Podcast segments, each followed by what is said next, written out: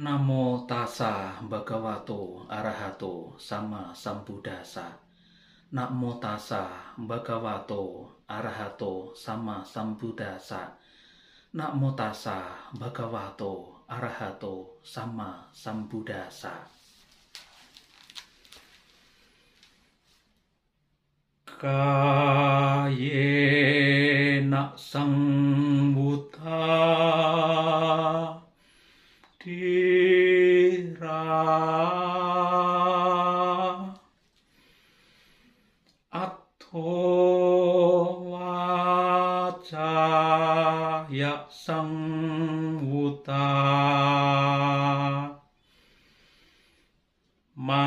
manasa sambuddha dira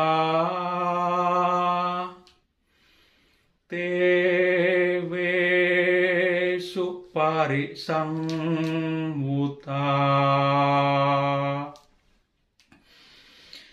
Para cendekia adalah mereka yang telah mengendalikan jasmani, juga adalah mereka yang telah mengendalikan ucapan. Para cendekia adalah mereka yang telah mengendalikan batin. Mereka sungguh adalah orang yang telah berpengendalian secara menyeluruh dengan baik. Syair Dhammapada 234 Bapak Ibu, saudara-saudari Dharma yang berbahagia, Sotihotu, Namo Buddhaya. Merupakan suatu kebahagiaan yang ter terhingga bagi saya dan kita semua. Dan merupakan karma baik bagi saya dan kita semua. Sehingga pada kesempatan saat ini bisa menyapa di tempat ini dalam kondisi yang sehat dan dalam kondisi yang baik. Bapak, Ibu, saudara-saudari Dharma yang berbahagia. Kita lahir ke dunia. Kita ada di dunia memiliki keistimewaan kita sendiri-sendiri. Kita lahir ke dunia. Kita lahir ke alam semesta ini memiliki keunikan kita sendiri-sendiri. Bahkan setiap makhluk yang ada di alam semesta ini memiliki keistimewaan dan keunikannya masing-masing. Itu karena kita lahir ke dunia ini, kita ada di dunia ini, telah membawa karma kita sendiri-sendiri kita telah mewarisi dari karma atau perbuatan kita di dalam kehidupan kita masa lampau. Di dalam Abinha Pacawekanapata dijelaskan bahwa aku pemilik perbuatanku sendiri. Aku mewarisi perbuatanku sendiri. Aku lahir dari perbuatanku sendiri Aku berkerabat dengan perbuatanku sendiri. Aku bergantung dengan perbuatanku sendiri. Perbuatan baik ataupun perbuatan buruk.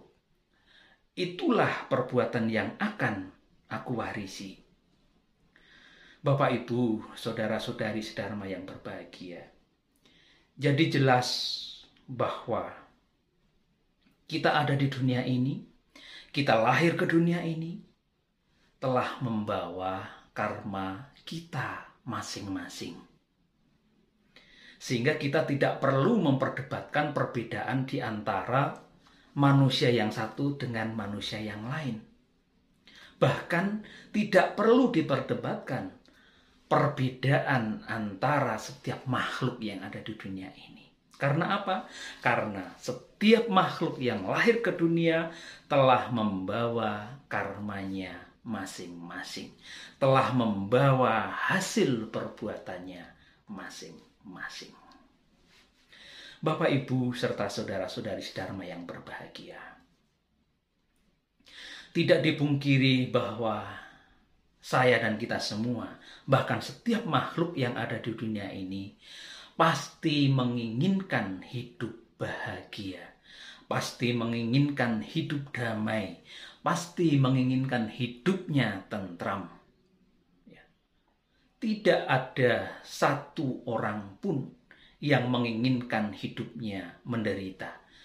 Tidak ada satu makhluk pun yang menginginkan hidupnya menderita. Semua pasti menginginkan hidup bahagia. Yang menjadi persoalan adalah bagaimana agar kita bisa hidup bahagia. Bagaimana agar kita bisa hidup tentram. Bagaimana agar kita bisa hidup damai. Hidup bahagia, hidup damai, hidup tentram bukan merupakan pemberian, bukan hadiah dari siapa pun Bahkan Sang Buddha sendiri tidak memberikan kebahagiaan secara cuma-cuma kepada kita. Sang Buddha hanya menunjukkan jalan kepada kita. Jalan untuk menuju kebahagiaan. Jalan untuk menuju pembebasan sempurna. Sang Buddha telah menunjukkan jalan. Tetapi yang menentukan bahagia tidaknya adalah diri kita sendiri. Bukan orang lain. Bukan makhluk lain. Yang bisa menentukan kebahagiaan, ketenteraman, dan kesejahteraan untuk diri kita ya diri kita sendiri. Bagaimana caranya? Yaitu mempraktekkan ajaran, mempraktekkan jalan yang telah ditunjukkan oleh Sang Buddha di dalam kehidupan sehari-hari dengan tekun, dengan baik, dengan benar, dengan sungguh-sungguh.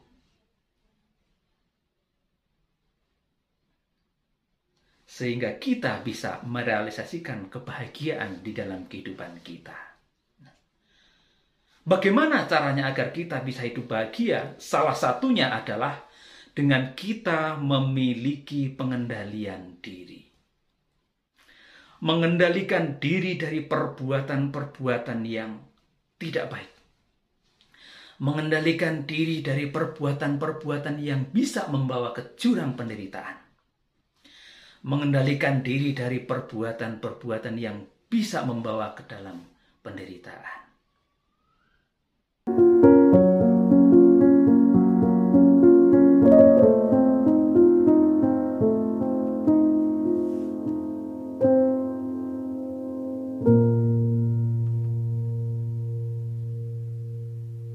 Sang Buddha telah menunjukkan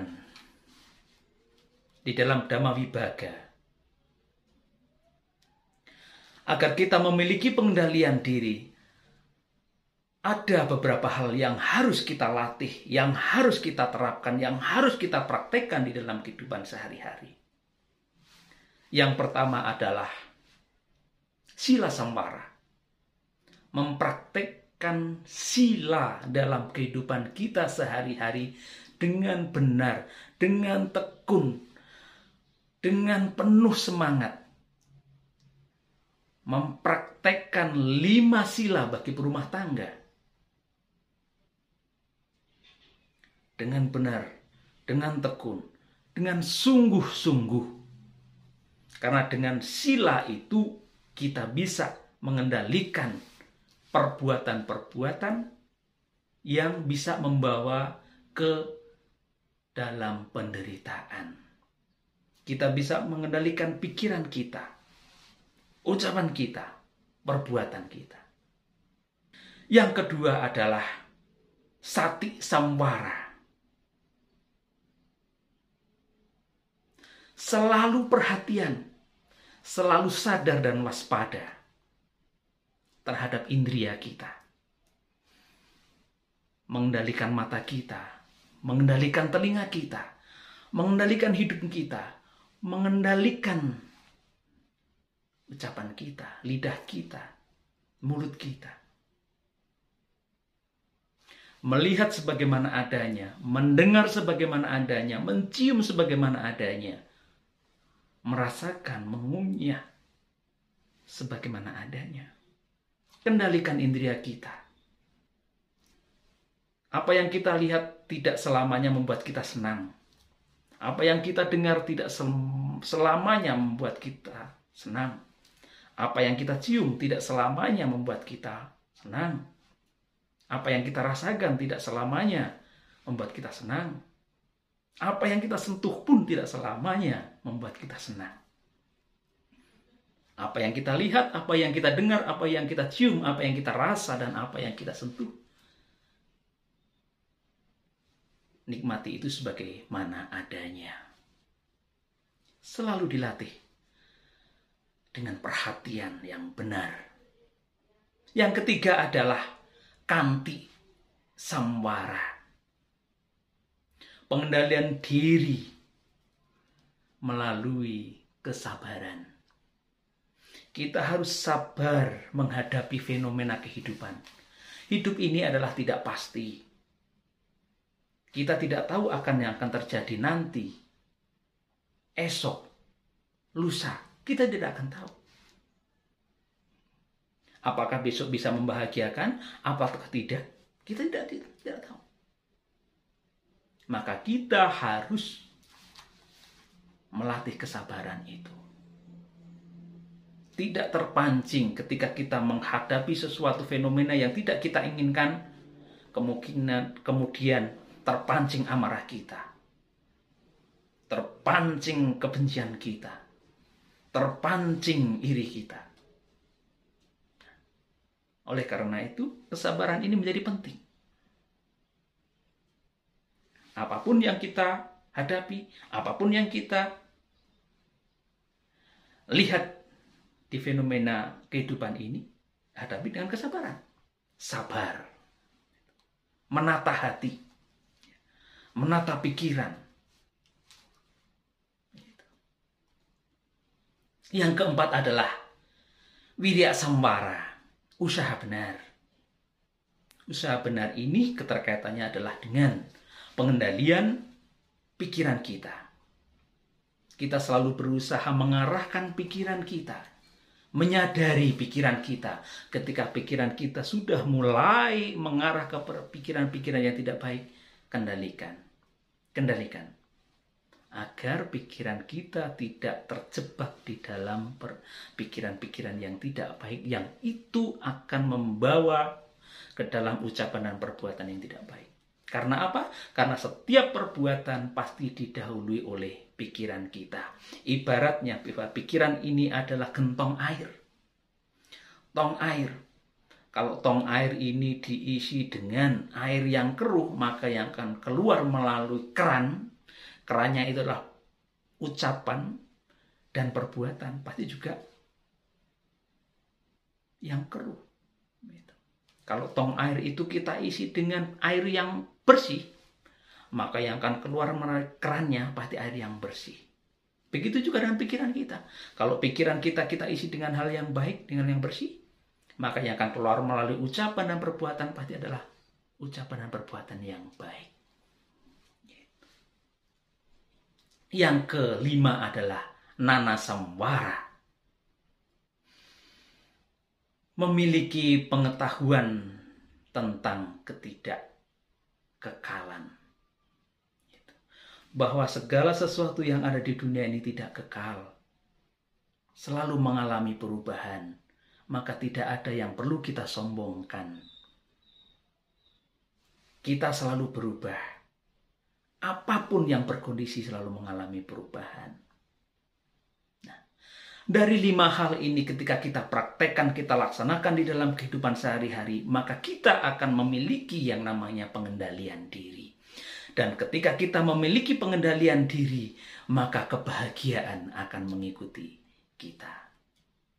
Semoga kita bisa mempraktekkan ajaran Sang Buddha di dalam kehidupan sehari-hari, sehingga kita memiliki pengendalian diri, sehingga pengendalian diri itu bisa mengantarkan kepada kita ke, ke dalam kebahagiaan, ketentraman, dan kedamaian serta kesejahteraan hidup kita.